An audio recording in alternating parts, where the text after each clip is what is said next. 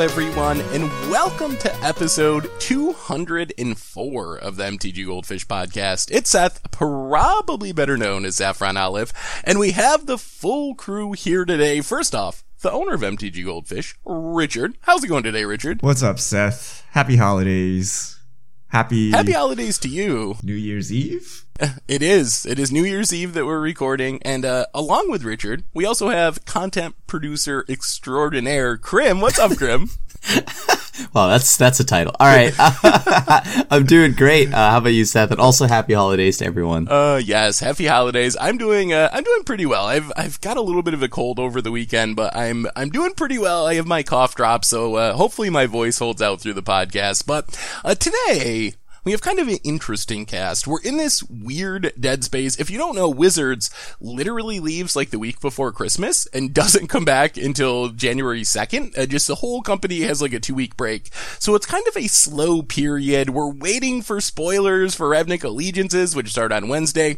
So today we're going to talk about three things mostly. Number one, we do have one spoiler card from Ravnica Allegiance, uh, that came out on Christmas. So we're going to talk about that.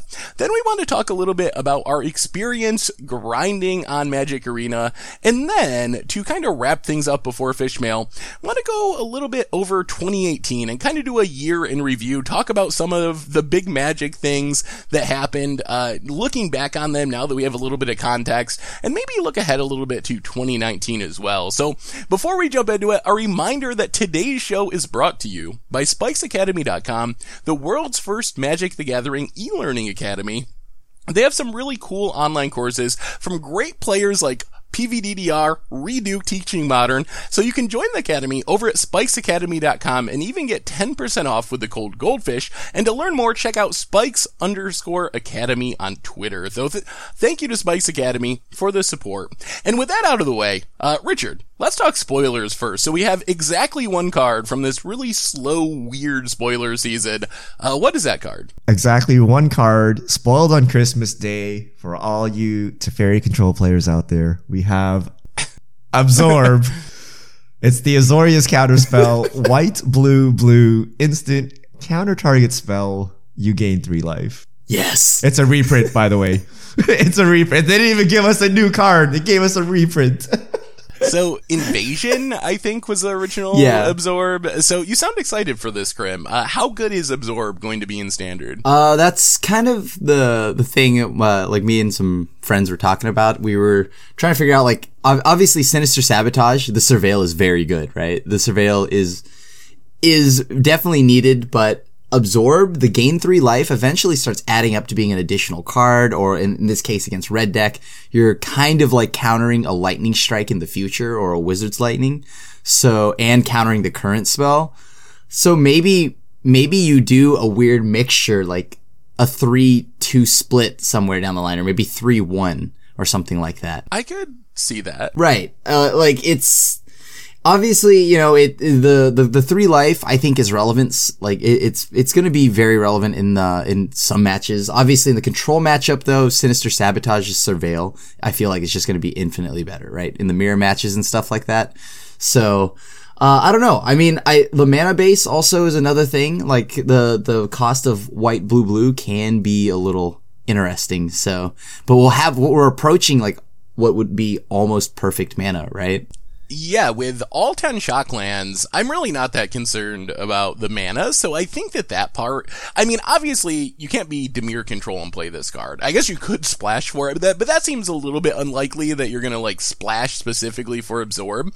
But if you're playing Esper, Blue-White, it seems like a good option. I think, for me, whether it's better than Sinister Sabotage, it's mostly a question of what the metagame looks like. I think if we're in a pretty aggressive metagame where, like, mono red slash Boros, those style decks are at the top of the meta. Then I think gaining three life is probably just better than Surveil 1. On the other hand, if the metagame is like Golgari mid-range, maybe Jund mid-range, and various counterspell control decks, then I think surveilling is probably way more important than actually uh, gaining some random life, which isn't all that relevant in those matchups. So I think it's like a wait and see. I expect it will see play. I've heard some people like on Reddit and social media talking like they're afraid it'll be broken, and I'm guessing it's just like people really dislike Teferi and they're afraid that it's going to make Teferi broken. That's the only way that makes sense because I'm pretty sure it's like literally impossible for a cancel with upside to be broken. Like, no matter what upside Wizard sticks on cancel, I don't think we've ever had a three mana counter spell that was actually broken. Broken is a stretch. Yeah, I, I this but I think it is pretty good. Like, three life is nothing to scoff at. It is a lightning strike that you're canceling, and if you play two of these, three of these throughout the match, like you're starting at 30 life, like good luck red decks,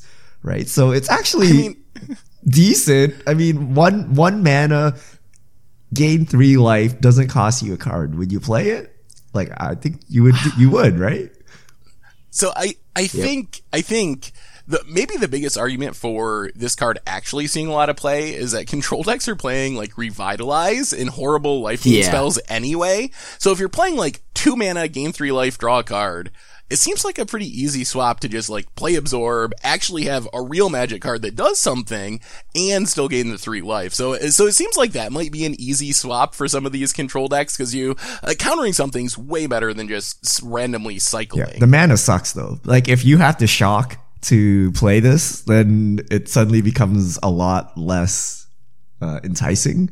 And the fact that you, you do need to assemble blue, blue, white on turn three and exactly on turn three, right? If you're trying to counter things on time, makes it harder, uh, you know, because you, you always get those draws where you need to shock for this third mana or you have colorless land or, you know, something's going on. You might not be able to get it on time. And it makes it a lot worse if you're only gaining one, if you're paying two life to shock.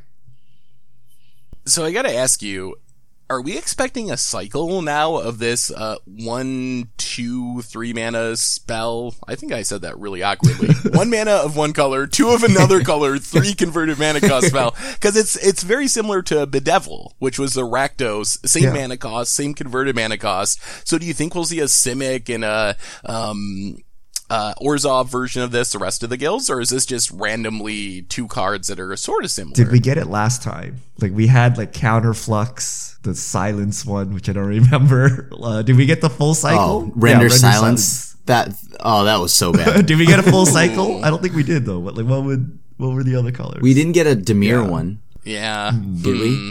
I I don't I don't think there was a Dimir one, and if it was, it was really bad. Had No one ever played it. yeah, it, it, must have been forgotten at this point. Which, by the way, Undermine. You know, I, I, would love to see Undermine. I think that'd be really cool. That's not like that's too powerful, right?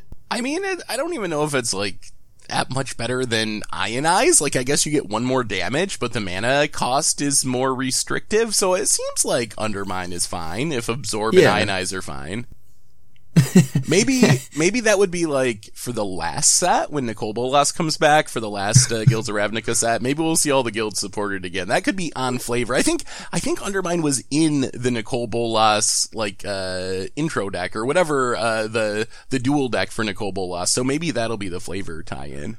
Wait, is Bolas really coming back? Yes, that's what the whole yeah. you, Richard. Richard, where's your where's your lo- your lore knowledge? That's what this whole Ravnica block is about. Is leading up to Nicol Bolas. And oh, I thought we were done with him. With I thought we left Bolas him on Amonkhet or something. He's still here. Is the Gatewatch still exist? What I, is going on? yeah, like, I don't even pay attention to lore, and I know that this is about. Nicol I'm like, is it is it Emrakul? Like, who's coming out here? Is Nicol Bolas this time? Okay. Shadow over Ravnica. I, I I really want Garruk to come back and just kill everyone. Like that's that, they got to turn it dark. They got to remove Nicol Bolas. He's he's been around too long. Emrakul too long. It's it's Garruk time. I do kind of miss Garruk. There was some cool Garruk planeswalkers. I mean, Apex it's like kill your planeswalker. it's like that's it. It's yeah. like what? Okay. they go Elspeth. You play Garruk, and you plus. It's not even a minus. You just plus and pick off the Elspeth. Uh, all right. Any other absorb thoughts before we uh, move on? Yeah, yeah. I think mine mine is just mostly uh, just trying to figure out what the numbers are between this and Sinister Sabotage because it's definitely I'm definitely playing this in best of one. Yeah, you definitely. This seems like a card actually. Uh, this is a nice segue into our next topic, which involves grinding best of one on Arena. But this does seem, in best of one in specific, better to uh, than Sinister Sabotage to me because uh, the metagame pretty aggressive uh, in my experience on best of one. So I think I would very much rather have three life than uh, Surveil one in that format. But if you're playing control decks in best of one, you're doing it wrong.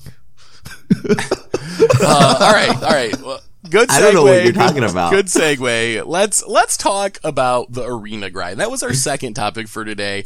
Uh, so I have been finally just this weekend actually uh, starting the ranking up process in Best of One. Uh, Krim, have you ranked up in Best of One or been working on that at all?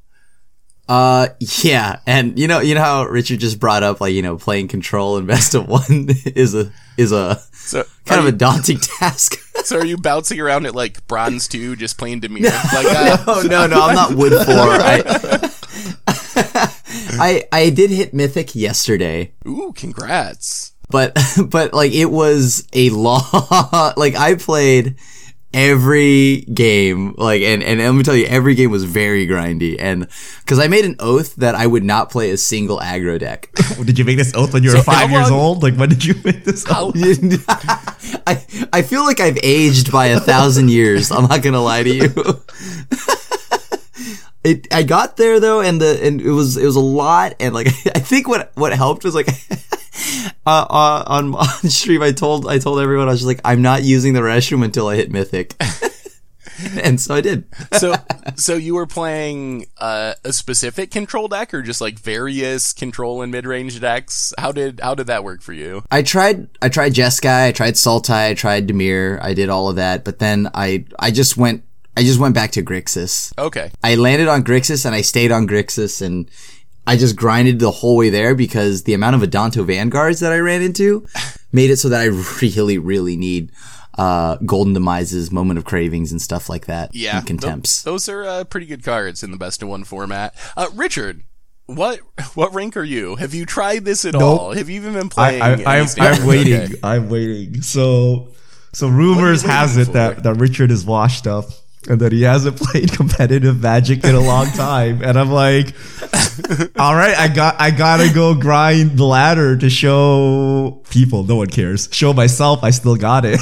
right? So I, I I'm just waiting for the right time. So I actually wanted to ask Krim, how many games did it take, and how many hours did it take?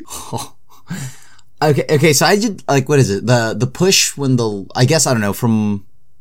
I did I did it seriously about a week and a half after uh, the rank went up. okay so that was what the 13th so probably so it didn't take you that long then because i think that'll only be like a week or two probably Yeah, sounds about. But it's like a week or two. But I played well for probably about eight hours straight, like for like four days. So, so you got like four matches in? Like, how many games is that? You're also playing like the worst deck you should be playing to do this. But like, Uh, how long is the average Grixis control, you know, game take? it was. I think we would let's say about if my deck did what it was supposed to do. Uh, on like I would say about 10, 12 Okay, minutes. Not bad, not bad. 10, 12 minutes. Yeah. that Um, and then, I mean, this isn't, you know, this is barring any kind of control mirrors, which I ran into. Um, then we're starting to look at like 20 to 25 minute games. Yeah. Um, and I just did that for like a week and a half straight. Oh boy. So so I have not reached Mythic. I just haven't played enough Best of One. So I, I- all on Saturday actually, in between editing this week's Against the Odds, I started off. I think I was Bronze three because I'd played like a handful of just random games on stream that were ranked. I guess.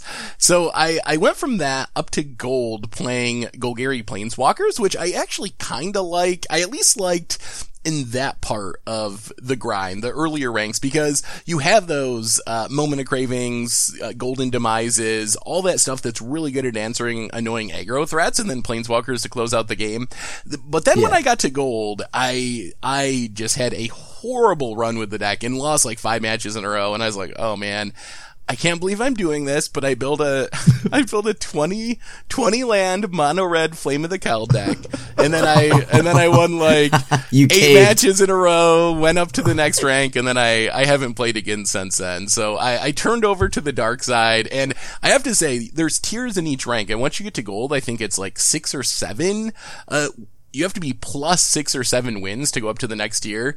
And I think Yeah. I went up like a tier with mono red in like 20 minutes. The games were like literally two minutes or something. Like someone would live, someone would die. I won like six in a row at one point and ranked up. So uh, I would definitely, I can see why I run into so many aggro decks because it definitely makes the process a lot faster, uh, compared to Yeah. playing 25 minute Grixis control matches. Hey, that's only for mirror matches. Come No, on I now. mean- I also lose sometimes within like four seconds. So you play aggro deck, and by turn four, which is like three minutes into the game, you're like, "Am I winning or am I losing?" And then you concede or, or you know, finish the game out, right? Because it's a numbers game, right? It's like how many matches Yeah. can you finish?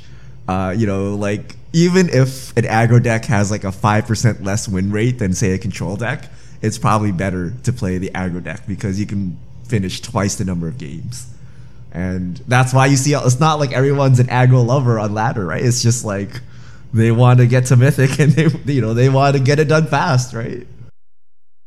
Yeah.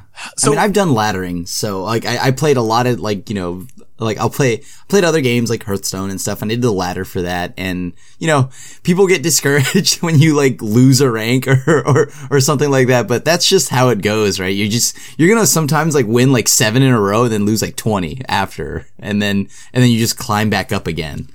And on top of that, like much like you said, Richard, it is a game of numbers. But like in every game, I play. I you know, as Teferi says, let's slow things down, and that's and that's how I do it.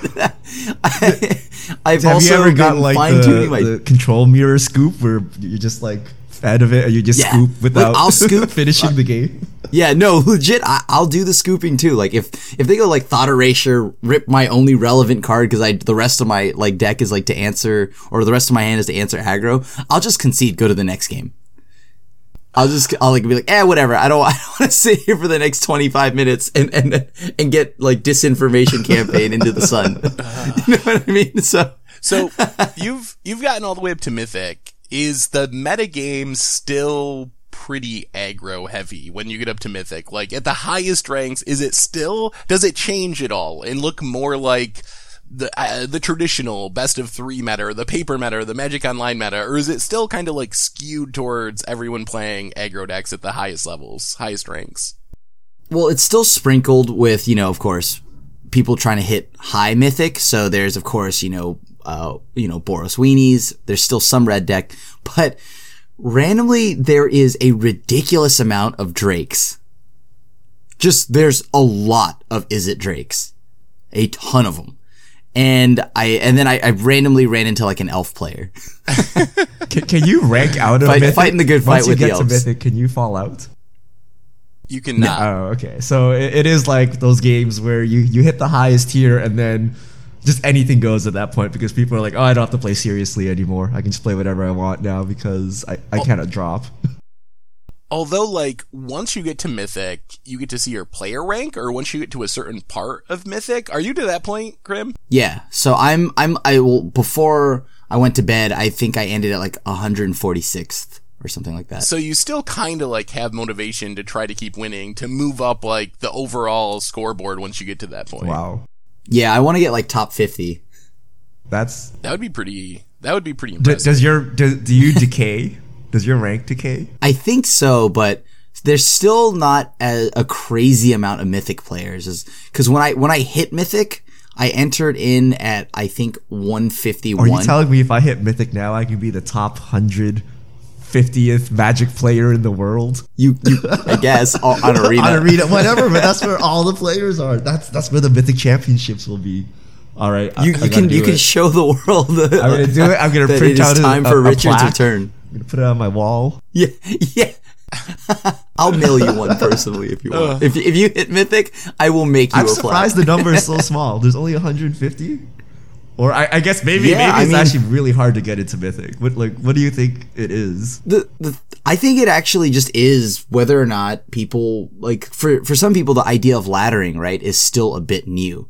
If you if you watch if you look around, a good amount of the people that have hit Mythic are like Hearthstone pros and stuff like that because they've or like you know of course regular pros and people that are just used to laddering. So maybe for some people like that the, the, the idea of laddering is you know not worth it. You know what I mean? Like it like you get discouraged from losing like six in a row, drop a rank but, you know, people that have played other games that require laddering, you kind of just keep pushing and you just understand that that's how it goes. I've also seen people immediately after they lose five, they jump back and they just tune their deck on the spot for no, like, and I, and they shouldn't do that. Uh, I think It's like, oh, hold on, I just lost to aggro like five times. like- I'm gonna play four golden demises and four ritual of soots, and then, and then get paired against Jeskai. I think it's also it seems like it's it, it takes a lot of time. Uh, even Yeah. if you are winning a reasonable amount, like once you get to gold and all the way up through the highest ranks, if you win more than you lose, you will slowly increase your rank. But I think to get up each tier, it's like six or seven wins, and then there's like four tiers within each rank or something. So basically, it takes a, if you're winning 60% of the time and playing eight hours of the, uh, a day, I think you'll hit mythic within like a reasonable amount of time. But if you're playing an hour a day, even if you're winning like 75% of the time, it's probably going to take you a long time to get to mythic if you ever do. Oh, this sounds like a long time. Yeah, I remember when Hearthstone first. It's also way different. It only took me like a week or like a weekend or something. It didn't take that long to hit uh, legendary. So I, I'm willing to put like I don't know 16 hours into grinding, but if it's gonna take me like 80 hours or something, that's that's like way too long. It only remember it only takes eighty hours or what or if If- if you if, suck. if you're playing control or something. But Richard bounces around bronze four for the next month. we never talk about this ever again. I I think like also the fact that you know with Arena not on mobile, it takes a l- even longer right to hit Mythic. Uh, I, I can't I can't play arena on the toilet yet. I see. Yeah, exactly. No toilet arena yet. Once toilet arena happens, I think there's going to be a, a way easier, a like bigger number of Mythic players. So how long until your mythic status gets reset? Like how long is the season? We have well, I I can't remember the exact amount of days, but I know we have 31 days left. I think they, so I think it's gonna be monthly, but this season is like long because it's their first trial season or something, and then it's gonna be monthly after, after this first season. And have they announced any rewards? Do you get anything cool? For, Oh, they are they are horrible. I think Mythic you get you get 1,000 gold. Wait, one are thousand you gold serious? and five booster packs. Yeah, it's it's like winning a draft to get getting to Mythic is is like the WotC equivalent of like five owing a draft. You need, a new card back, or you need a new avatar. Or, like who wants a thousand gold? like what is this? I have so much gold now. I think I'm at like 72,000 gold. Oh my god! You don't even get like an avatar or a card back or anything. A, a new playing area? Nothing. Maybe, maybe we don't know because remember this is this is what the, they're doing. This is why there's an extended season, all this other stuff. They, they might they might roll something out, right? For people, I, I like to be honest with you. What's the point of me trying to get high mythic, right? Yeah.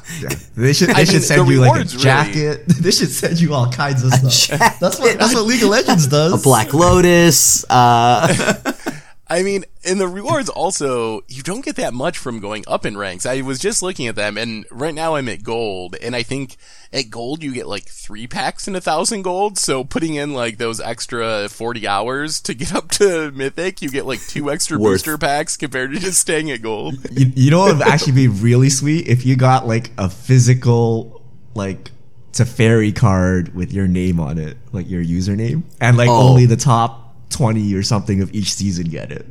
Like that would I mean- be super sweet. So you can show up at FNM hero of season and one you're like, or something. right? Here's my arena promo. Shows you how good I am.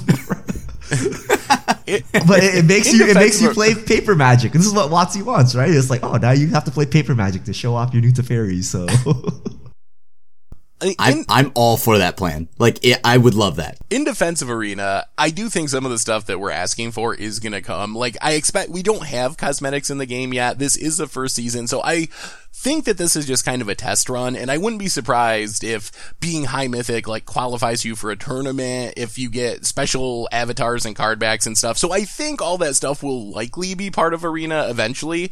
So it might just be a matter of uh, waiting a little bit while they kind of work out how the rank system is going to work. I mean, they already gave. We already saw the new card back with the Popper holiday Popper event. Ooh, that's but that was just for playing. Like if you played in the event, you had that card back, right? Right, It's not like right. it goes So into your you can- collection or anything.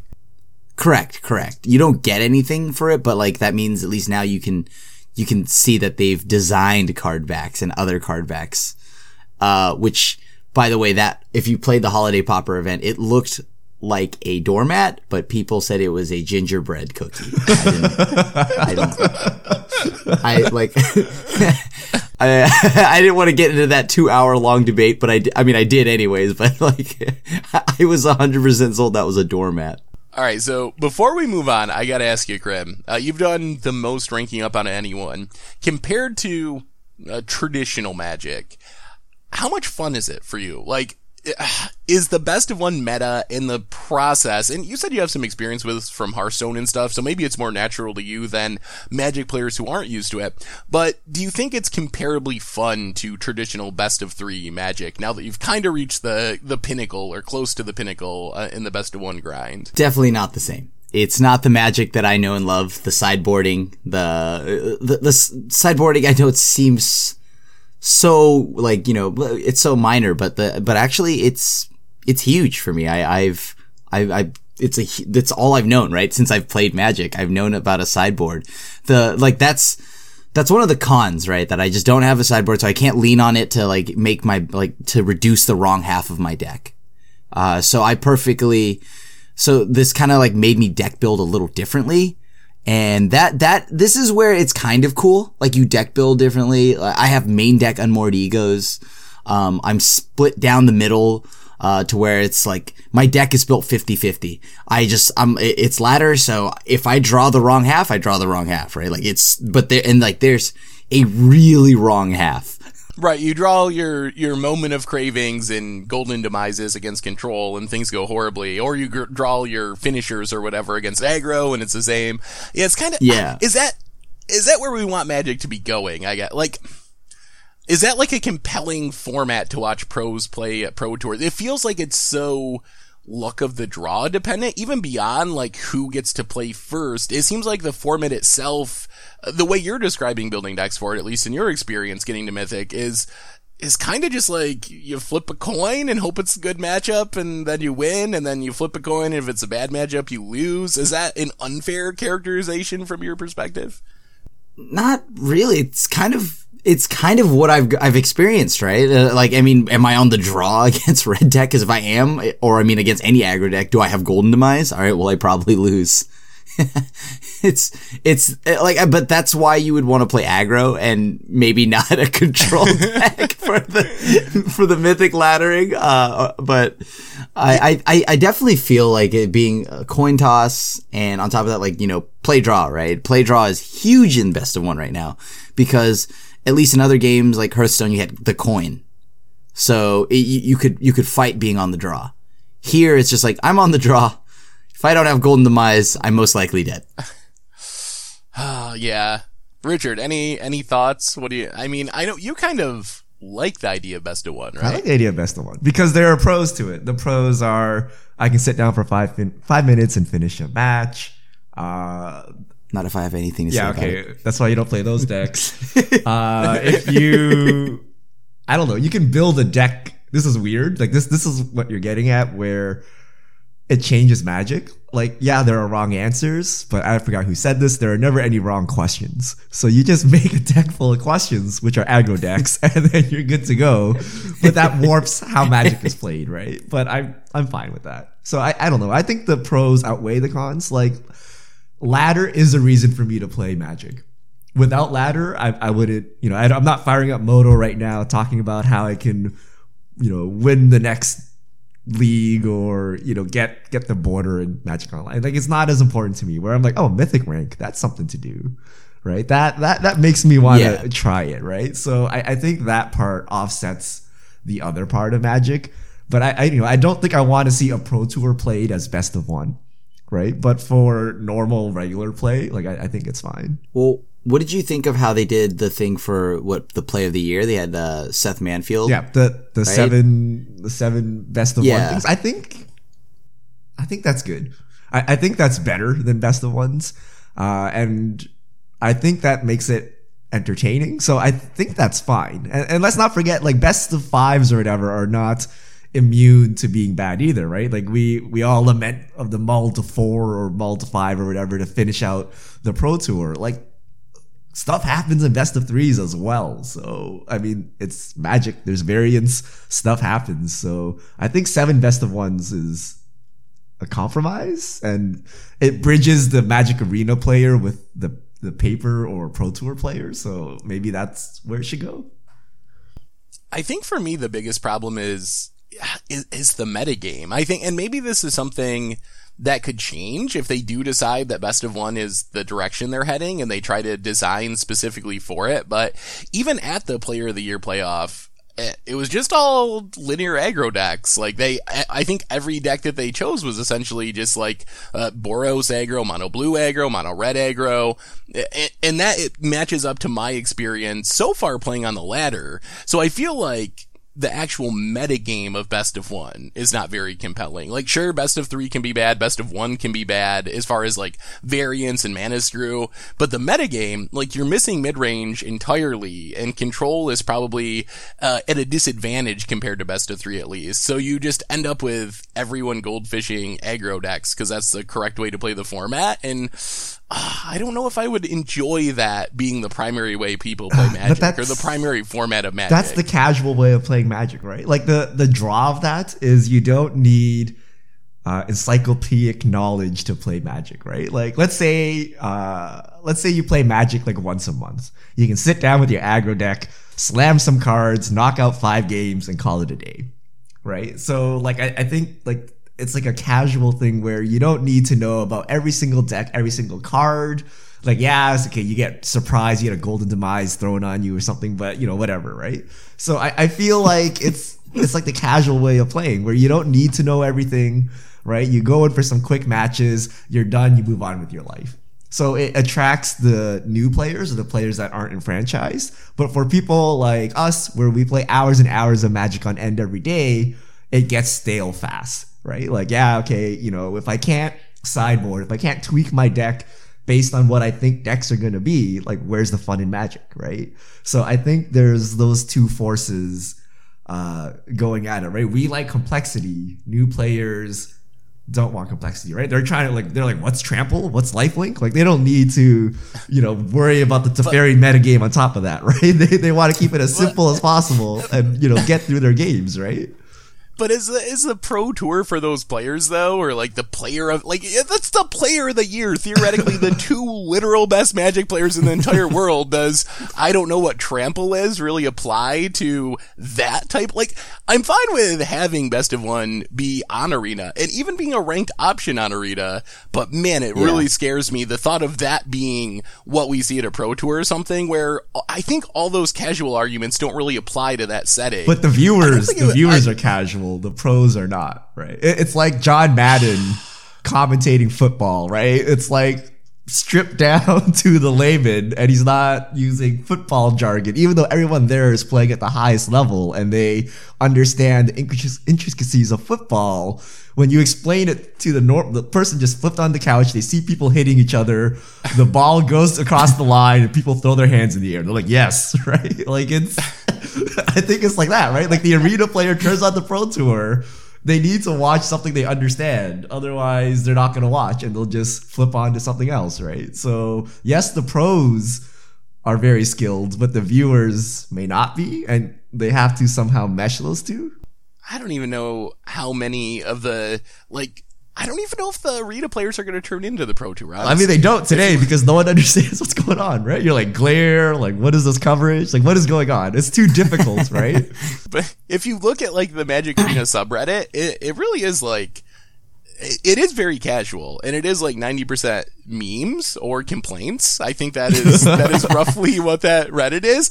But when they had like, today? even when they had like the big, twi- the big Twitch rivals tournament, it was a pretty hot topic on the main subreddit, the Magic subreddit, but it was kind of just like an afterthought. Like the arena subreddit didn't especially seem to care that much about it compared to the main subreddit. So I'm, I'm not even sure if like, the people playing Arena even care about watching other people play Magic. They just kind of want to play Magic and have fun with Magic. So it'll be interesting, I guess. All right, so oh man, we really went deep on, on best of one. Every time we, have- talk about we have, Arena, we have roughly f- five to ten minutes to go over all of 2018. all right, we can do it. No problem. Easy. easy. All right, lightning, lightning mode, lightning mode. So we're gonna reflect back on some of the big things that happened in 2018 in Magic, and uh, we're gonna keep it short, so we actually have a reasonably timed podcast. So going back all the way to January, the first big thing of 2018 was uh, the last of a series of standard bannings. January is when Rampaging Ferocidon, Attune with Ether, and Rogue Refiner were banned from standard. And I think the interesting part of this for me is uh, we went from having horrible standard at the beginning of the year to having a pretty beloved standard format by the end of the year. So, uh, how are you guys feeling about standard coming out of 2018, heading into 2019? Are you at all worried we're going to get back to where we were at the beginning of the year or the year before that? Or do you think this period of fun and stability is going to continue on through 2019? Random. This standard is booming. Random. It's it's amazing. It is a really fun. I agree that it's a fun standard format. So, all right, here, let me give you four four options, and you tell me which of these reasons is why standard is good. Number one, another thing that happened in 2019. Core sets returned. So we actually have core set cards providing answers that maybe weren't there without core sets. Play design team. This is the first standard format where the play design team has been involved in all the sets in standard. Uh, multicolor block. That's another theory that multicolor blocks tend to lead to good standard formats. And if you look back on past multicolor blocks, it's uh, kind of makes some amount of sense. Or is it just is it blind luck? Did Wizards just kind of stumble into good standard after stumbling into bad standards for the past couple years? What is what is your pick out of those options? All of the above. I think it's a combination. First of all three. of them. What? No blind luck trim? I, I, Always calculate. it's like magic, right? You have like a 60% win rate.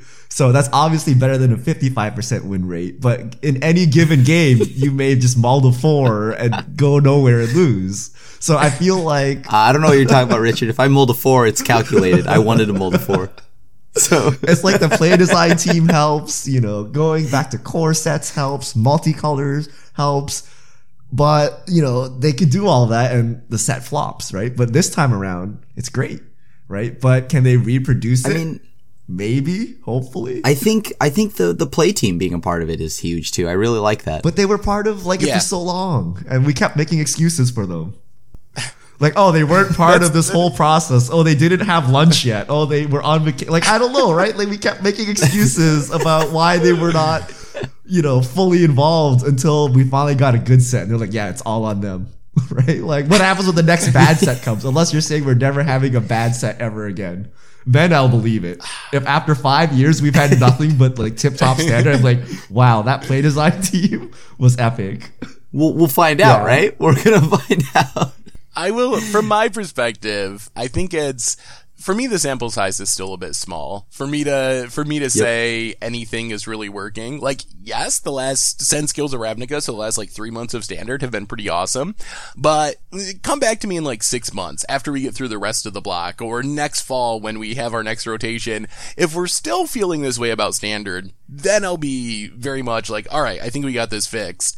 But for right now, I don't know. I'm I'm more in the combination of everything. I think there is some amount of luck involved, but at the same time, I do think Wizards has taken some pretty big steps towards fixing standard with core sets, play design team, et cetera, et cetera. So Uh, speaking of things that started the year poorly and then ended the year pretty well, Master sets. Uh, we started off 2019 with with Masters 25, which was I think the most reviled Master set. The Tree of Redemption memes were nonstop, and then we ended with Ultimate Masters, which is pretty much widely considered to be maybe the best Master set of all time. So, uh, what did you think of 2018 in Master sets? And bonus question: How long until we get another one? Uh, you know that Wizards are gonna they're gonna keep cashing in reprints. How long do you think they'll hold to this? Eh, this was the last Master Set thing. Moving forward, Are we counting like Mythic Edition to be part of this or no?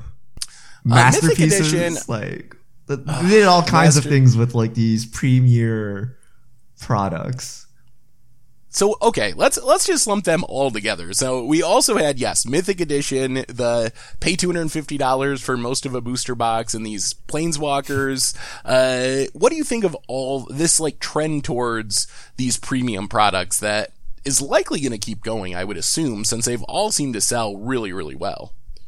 Yeah, I, I like Ultimate Masters. Uh, I don't believe for a second that it's the last Masters thing. Like maybe it's the last one called Masters, but they're gonna reprint stuff in more expensive booster packs and sell them to you.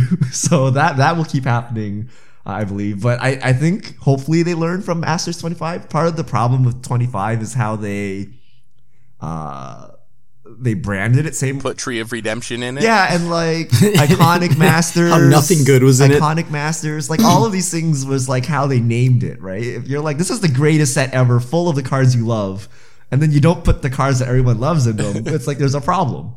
So, I mean, in some ways, Ultimate Masters lives up to its name, right? It is actually the Ultimate Master set, so it's fine, right? If they're like mid-range draft playable commons masters and then you know that's what you get like no one's gonna complain right so I, I think i think they they figured out its messaging same with mythic edition it's the same as the san diego comic-con planeswalker set but people were very very upset because of how they messaged this product and you know what they portrayed it as right? But it's no different than any of the other things they've sold in the past. So i think wizards has learned how to message things. So i think in 2019 we're not going to see kind of these uh, pitchfork threads on reddit anymore.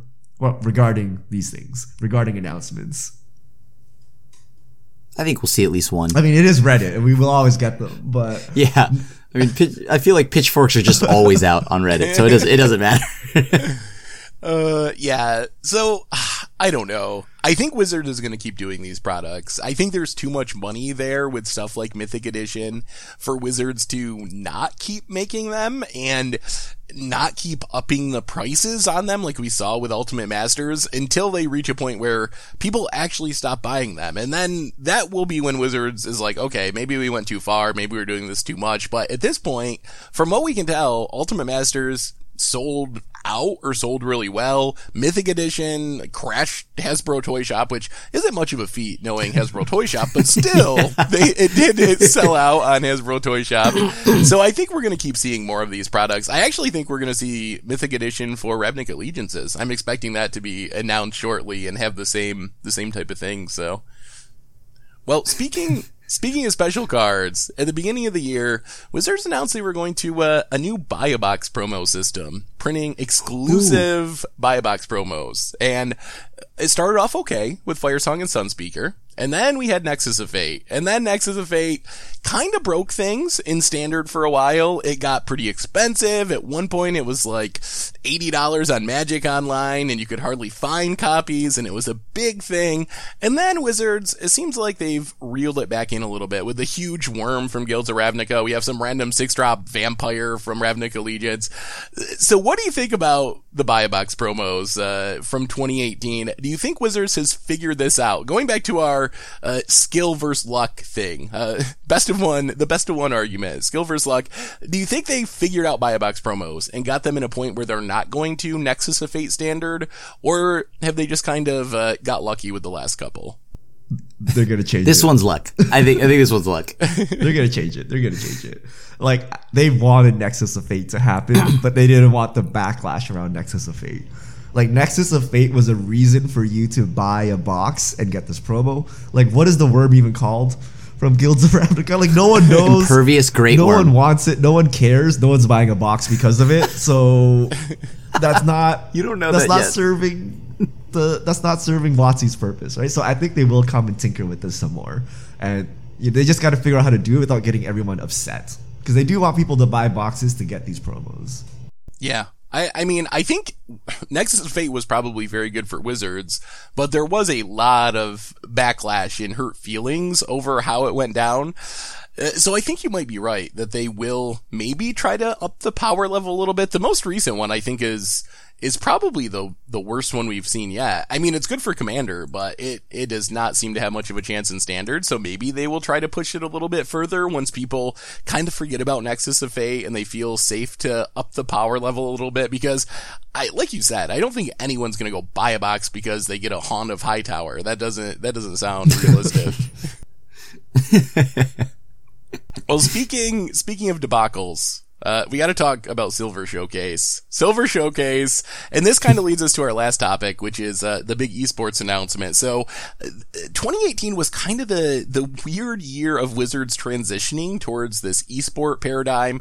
We've seen a lot of sponsored streams from people kind of outside the game, Hearthstone streamers, streamers from other games, and this kind of came to a head with the Silver Showcase, which was the big beta draft, tons of money being paid to players. And when they finally announced the players, it was like 50% Magic players, 50% uh, Hearthstone players, including a bunch that had like publicly quit Magic because they weren't making enough money playing it. Uh, and that led to all kinds of, uh, of problems and uproars and pitchforks. So where do you think we're at, uh, with Magic's relationship to people outside the game or people that used to be in the game? Are, are you expecting to see more Silver Showcase sponsored streamers from other games heading through 2019? Or did Wizards, uh, are they scared of that now thanks to the backlash to Silver Showcase? Um, I mean, for me, I, I think I expect to see more streams, more sponsored streams, definitely. I think they fixed it, right? Uh, like Silver Showcase Yeah. and how Arena was launched is basically the same. They basically gave a bunch of money uh, to popular streamers of other games. Uh, but in the case of Silver Showcase, it was very visible, right? You see these people invited, they're playing with our beloved beta cards, and everyone was very upset because you're like, why are you rewarding people outside of our community? But the same thing basically happened when Arena launched. Like WotC paid a lot of money for various streamers outside of the Magic community to start playing Arena, right? They could have fed that money back into Magic streamers only, but they didn't, right? Because they want exposure to other games. But that happened behind the scenes. So people didn't really see that as like a betrayal and like it's not obvious and in your face. So there was no backlash. And in fact, it was well received. People like, oh look, you know, random Hearthstone streamer is streaming Magic Arena with this many viewers, right? Like, look how popular our game is. It's great, right? So I think they learned how to message this and use their money in a way that doesn't cause existing players to be upset, right? But at the end of the day, they, they just spent a bunch of money to advertise the game to, uh, you know, non-Magic players. It's just Silver Showcase was the bad way of doing it, and then the Arena launch was the good way of doing it, right? Yeah. Yeah. I I think that that's that's pretty true. The context of the Silver Showcase and it being like this nostalgia anniversary, reflecting on the past 25 years type of event, I think that made it a really awkward fit for non-Magic players. When something like Arena, which is very clearly trying to draw in players from different games, that seems like a a more natural fit for that type of advertisement. I think. All right. So one last question, and then we'll get to our fish mail. This one kind of looks to the future a little bit. So I've been seeing in just the past couple weeks some lists going out of like esports to watch for 2019, and some of them are putting Magic Arena slash Magic number one. Like there's a lot of hype behind Arena right now. We have the big pro league coming. We have these big money tournaments. So let's fast forward until the end of 2019, a year from now what are we saying about Arena then? Are we celebrating the successful birth of Magic as an esport? Are we complaining about how it all went wrong along the way? Where, what are you expecting as far as the esports end of things over this next year? I mean, what I'm expecting and hoping is that the esports thing. I mean, it's it's what I mean. I personally always wanted to see for Magic, uh, seeing it break into the esports world. So I think in 2019 we'll be celebrating it. I, I would think there's just no way that we, it, uh, the, the, like Magic moving into esports is just perfect. I, it's what I've always wanted to see for the game. So I'm to definitely be celebrating it. Yeah, I, I think this was the most exciting news of 2018 for me. The the esports announcement, and 2019 we're to see it executed. You know, this time a year ago we were talking about whether Arena was the next Duels of the Planeswalker, whether it was like, yeah, it's some product they're going to put it out and it's just going to die and wither away. Right. This announcement is proof that it is not, and it's the future of Magic.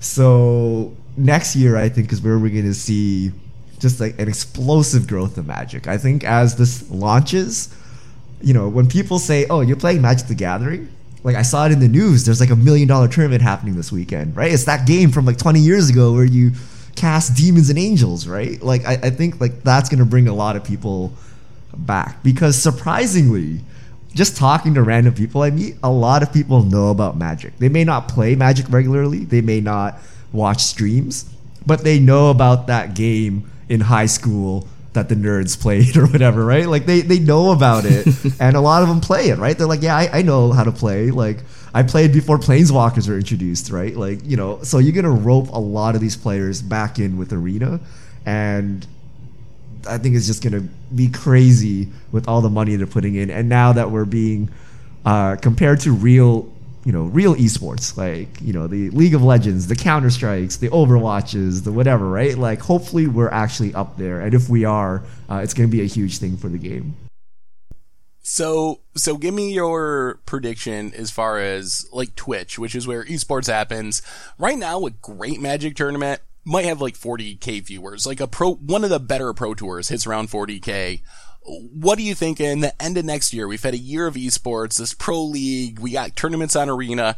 How many viewers are we going to hit for a big magic arena tournament? Twitch rivals hit what 10k on a random Tuesday announced the day before the event. yeah. Right. so so I have to, I mean, like, if we, if like there was actually a push this and like, you know, with the big million dollar tournament, I have to, like, I, my, I, I think personally that we could probably get those numbers without a doubt. There's just like push behind it and all of that. Cause now, like, like Richard said, people are hearing about it again. You know, we, like Magic, our game, it was on ESPN articles again, you know, stuff like that. So it's making its way back into the mainstream and uh, you know, like it, with a with an actual push behind the tournament, it, it would be huge. I think 100k easy. All they need to do That- is when you launch Magic Arena, the Pro Tour is playing on your homepage. That's all they need to do. Boom. Right? That's all they need to do, and people will watch and they're like, oh, what is this? Right? They just need to do a little Yeah. bit of advertising, right? Like, hey, check out this cool deck that's you know, winning the pro tour or whatever, right? Or here's your chance to play to win a million dollars. That's all they got. They just got to slide it casually into the client, and it'd be even better if you could view it in the client, right? If you could spectate in the client, oh, that'd be amazing. Uh, but they have the means. Like if they are truly reaching millions of people in arena now, just getting them to watch Twitch shouldn't be that hard. Especially if you're like tune into the pro tour, get a free card back, easy easy 100k Yeah. 200k easy right? So you know watch pro tour. If if someone strip mines someone get a free booster pack like you know tie it into the events right? I don't know what the equivalent is. It's like if there's a pentakill or a baron steal or something you unlock special stuff right? I don't know what it would be in magic. Like Well, Hearthstone did a thing where you can like pick your champion too. ooh, You know, pick a pro. yeah. And then they give you booster packs for every win they get. yeah. So, Yeah. you know, free booster packs. Why not? there's tons of tons of cool things that they can potentially do. So I I don't know. I'm not sure I'm confident they're going to hit 100k this year. I think there's the potential is definitely there, but I'm not 100% sure that Wizards is all the way there to make it happen. Like we don't have the spectator mode. Uh, we don't even know when that would be coming. There's like they haven't shown much of a sign of cross advertising like in client to things outside the client. So I think if they do things right, we could get there, but I'm wondering if it's going to take a little bit longer and this is going to be the transition year and maybe 2020 is when when the rewards really pay off. I that is my one fear is that Wizards is viewing this as like a big advertising push with Arena launching and these like pro contracts and all this stuff is because we don't really have much information beyond this year. Like we know what's happening for 2019, but we don't really have much information beyond that. And my fear is if things don't go good right out of the gate, then Hasbro maybe tightens the purse strings in 2020 and some of these things that we're so excited about now don't materialize the way they could if uh, if Wizards does everything right and keeps getting the big money support from Hasbro. Yeah, and I- I'll one up you, Seth. I, I think this year we'll see our first, I don't know, Red Bull Magic player. I think we're gonna see sponsors that are not, you know, card game vendors or card game supplies. That we will see like a Geico Magic the Gathering championship team or something like that, right? Like we will get or tournament. yeah, we, we will get sponsors outside of our community. I think this year uh, we'll see that as well. That would be a huge step forward. Which I mean, yeah, that's that's just what being. That's why the excitement for Magic going into esports is just like unreal for me. just so many big things could happen for yeah, the we're game. being NASCAR now, Krim. You're gonna go on stage. You're gonna have like eight logos on you. You're like, yeah, I represent sixty brands. it's time for the uh, Teferi alright. Power Play, sponsored by Energizer. Oh man. All right. All right. So that's enough looking back, looking ahead. Richard, give us some fish mail on the way out the door today. All right, last fish mail of 2018.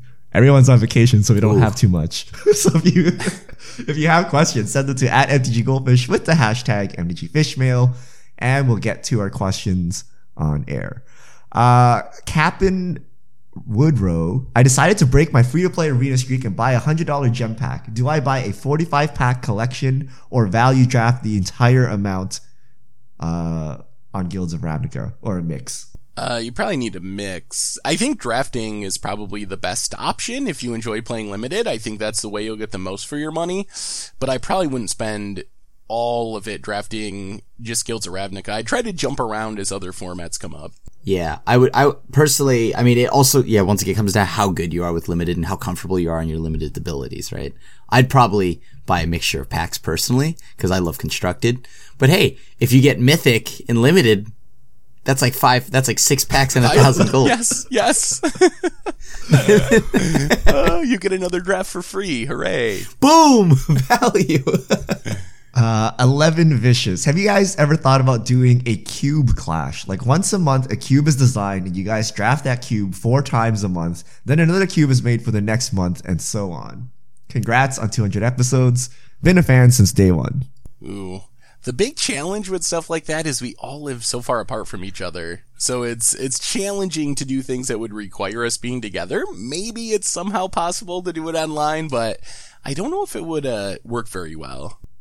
Yeah, MODO I needs do like cube Cube, support. though. Like I don't know why you can't just upload your Yeah. cube list to MODO and like, you know, pay some ticks for the ability to upload and then just have people draft your cube.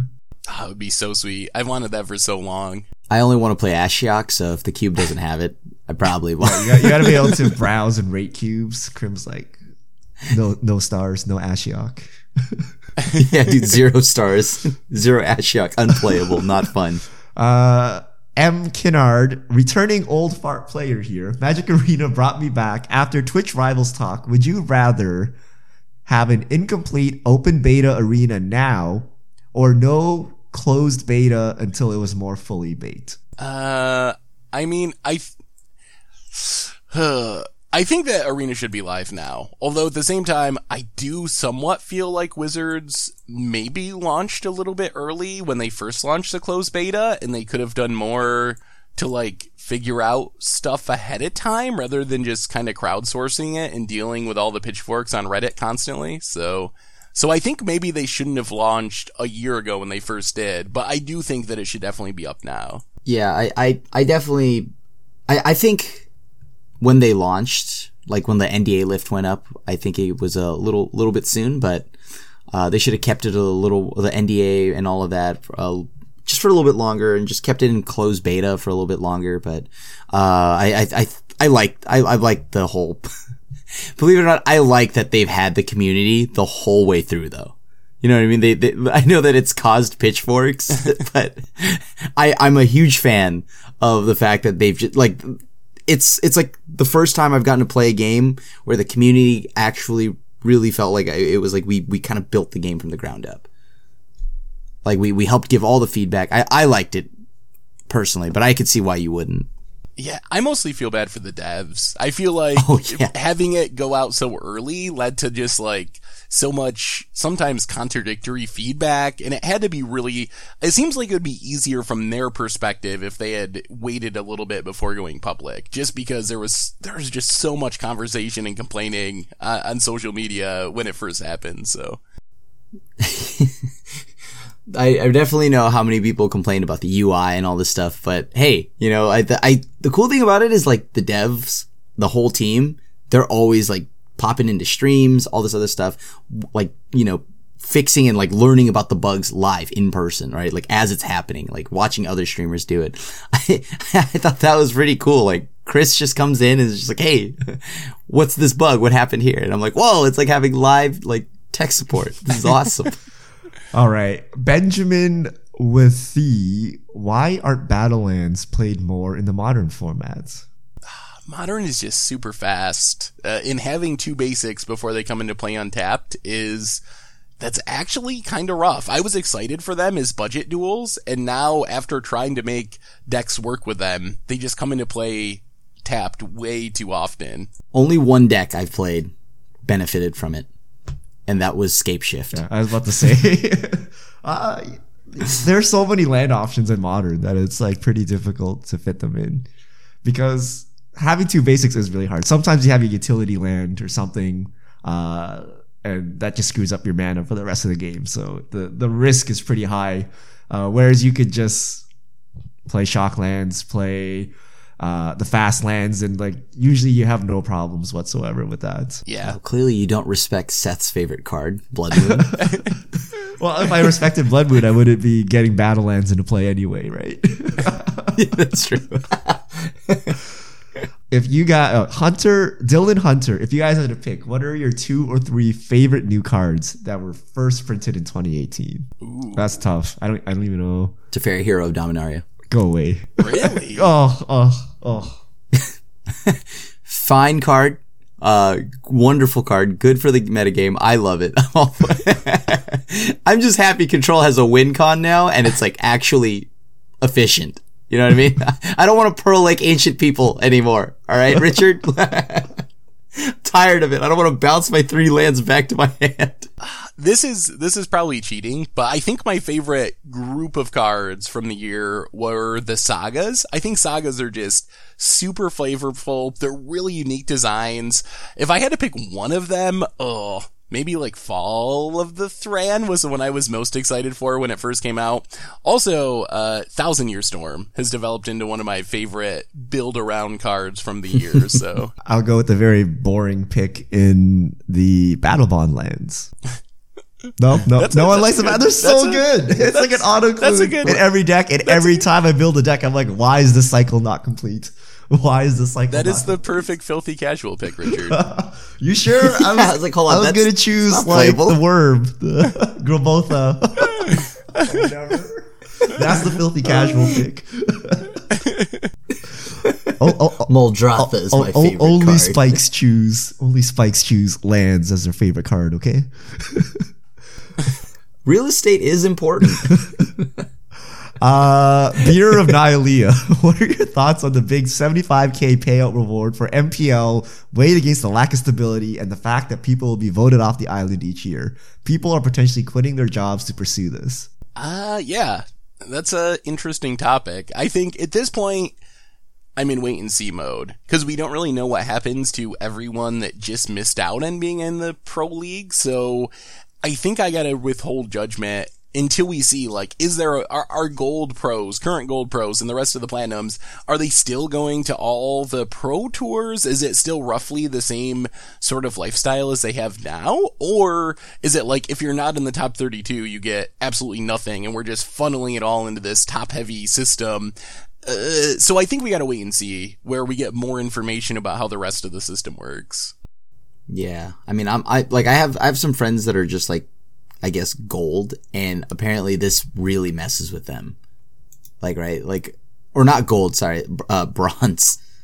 Uh, yeah, they're just like just on the cusp of anything. Like they, they they're not they're not getting anything from it. So I'd like to see what happens to the players that aren't in the top 32. Yeah, I think that's the the big question. It's I think it's great for the top 32. I think even if you end up getting relegated and we don't even know how that'll work at this point, which is another reason it's hard to say much about. So I think it's good overall, but I definitely have concerns for the people that aren't in that select group. Yeah, and for people in the top 32, I think this is better because today if you're in the top 32, you get no stability anyway. So momentary stability is better than no stability.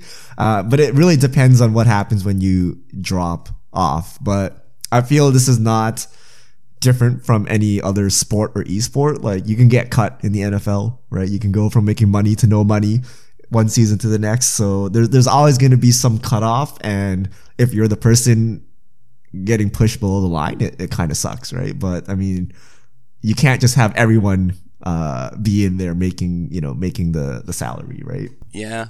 Hmm. I mean, I guess in pro sports though, you make so much money that in theory, Do it's you worth it if anyway. if you're like player player 52 on the roster and you're just special teams unit guy like are you really making that much money right you play your one season I think the lowest you make is like 100k, right? Like in the NFL, it's like even like a I don't know a 17th stringer. but that's the rest of your life right like you spent the entirety of your life getting here and once you're out of the NFL you're just gonna be like a grocery store bagger or something you know like you don't have a fallback career right so it's that that hundred that hundred k is gonna get good.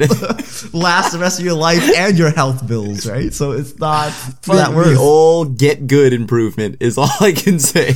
Get better genes. Sorry. I mean, 70 70,000 just, I, I mean, that's, that's definitely a decent job, but it's not like, oh my god, I made so much money. It's Yeah. like, oh, I, that's, that's a decent, okay living-ish. Yeah. Yeah. I mean, you, I guess something we can, like, you could look to for this kind of stuff is also like the Overwatch League. Like the Overwatch League, you can try to have some like B tier teams. Like, and they're also expanding, so, like, at least for esports. And, you know, there's some solid wages from the Overwatch League. It's uh it's the it's called the minor leagues. so you, you can you can get like a, a, a like a league below where that's where you come up from, right? And uh, you might get Yeah. relegated to the minor leagues if you're not good enough, but then you go there, you hone your skills, and you get better, and you go back up into You just the farm main the minor leagues. basically the farm team. it's actually called the farm team. So, uh, all right. Last question. Jared Worley ten. Do you think Mono Green Tron is in a good place right now? I've been having a really hard time against the Green Black Rock deck. Any suggestions to improve the matchup? Uh, Assa- I mean, Assassin's Trophy seems like a problem that makes that matchup a lot worse than it used to be. Although, I mean, Monogreen Tron is still putting up a lot of results, so it seems like it's still relatively fine as far as like its tier in the metagame, even with the matchup against Green Black getting worse. So, as far as improving the matchup, ugh, I don't, I'm not really sure. I don't, I don't play enough Tron to really know the intricacies of that matchup. Yeah, I mean, also like it's even even if you did play it, like what what can you really bring in to stop them from blowing up your lands, right? I mean, like what you you, you splash blue and then you're no longer mono green, right? Because you can get like Simic Charm to give your pro- your permanents like what hexproof or indestructible. Uh, what is is it sacred sacred ground? What is Sacred, ground. yeah. There was one point where people were actually there was a green white Tron deck that was playing Sacred Ground a long time ago. So I guess like if you're really Crucible. worried about your lands getting blown up, Crucible of World, Sacred Ground is a another option. So there are ways you can kind of make sure that you assemble Tron still, although stuff like surgical extraction is problematic. I guess the other thing is just to play more castable threats. I'm looking at some of the Tron decks that have been successful recently, and a lot of them are playing like uh, three Thragtusk, three Thought Knots in the sideboard, and having cards that you can actually just cast even if you don't have Tron, and taking advantage of the fact that if your opponent like blows up your Tron piece, you're actually ramping there. So you're like, okay, sure, I'll just play like Thragtusk a turn early or Thought Knot Seer a turn early. So maybe that's the strategy that people are going with. Yeah. Uh, I I played against a mono green Tron that had Carnage Tyrant. out of the sideboard. that doesn't match up great against Liliana, but that still sounds brutal. I'm seeing some Emrakul the Promise end to, ends too, which that's like double ramp because you get the land in your graveyard, so it reduces the cost, and you get a land on the battlefield. That's a combo against Assassin's Trophy. I, I have Emrakul Promised End right now to the sideboard of my Esper deck.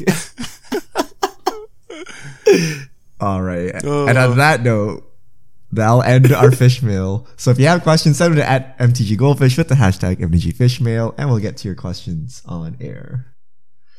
And I think that brings us to the end of episode 204 of the Goldfish podcast. So we will be back next week with a ton of Ravnica Allegiance spoilers to talk about. They start on Wednesday. So Richard Krim, thanks for hanging out. Thanks to everyone for listening. One more thanks to Spikes Academy for supporting the show. You can check them out at spikesacademy.com. Get 10% off with a cold goldfish. So have a wonderful holiday, everyone. Happy New Year, and we will be back next week. So until then, this is the crew signing out.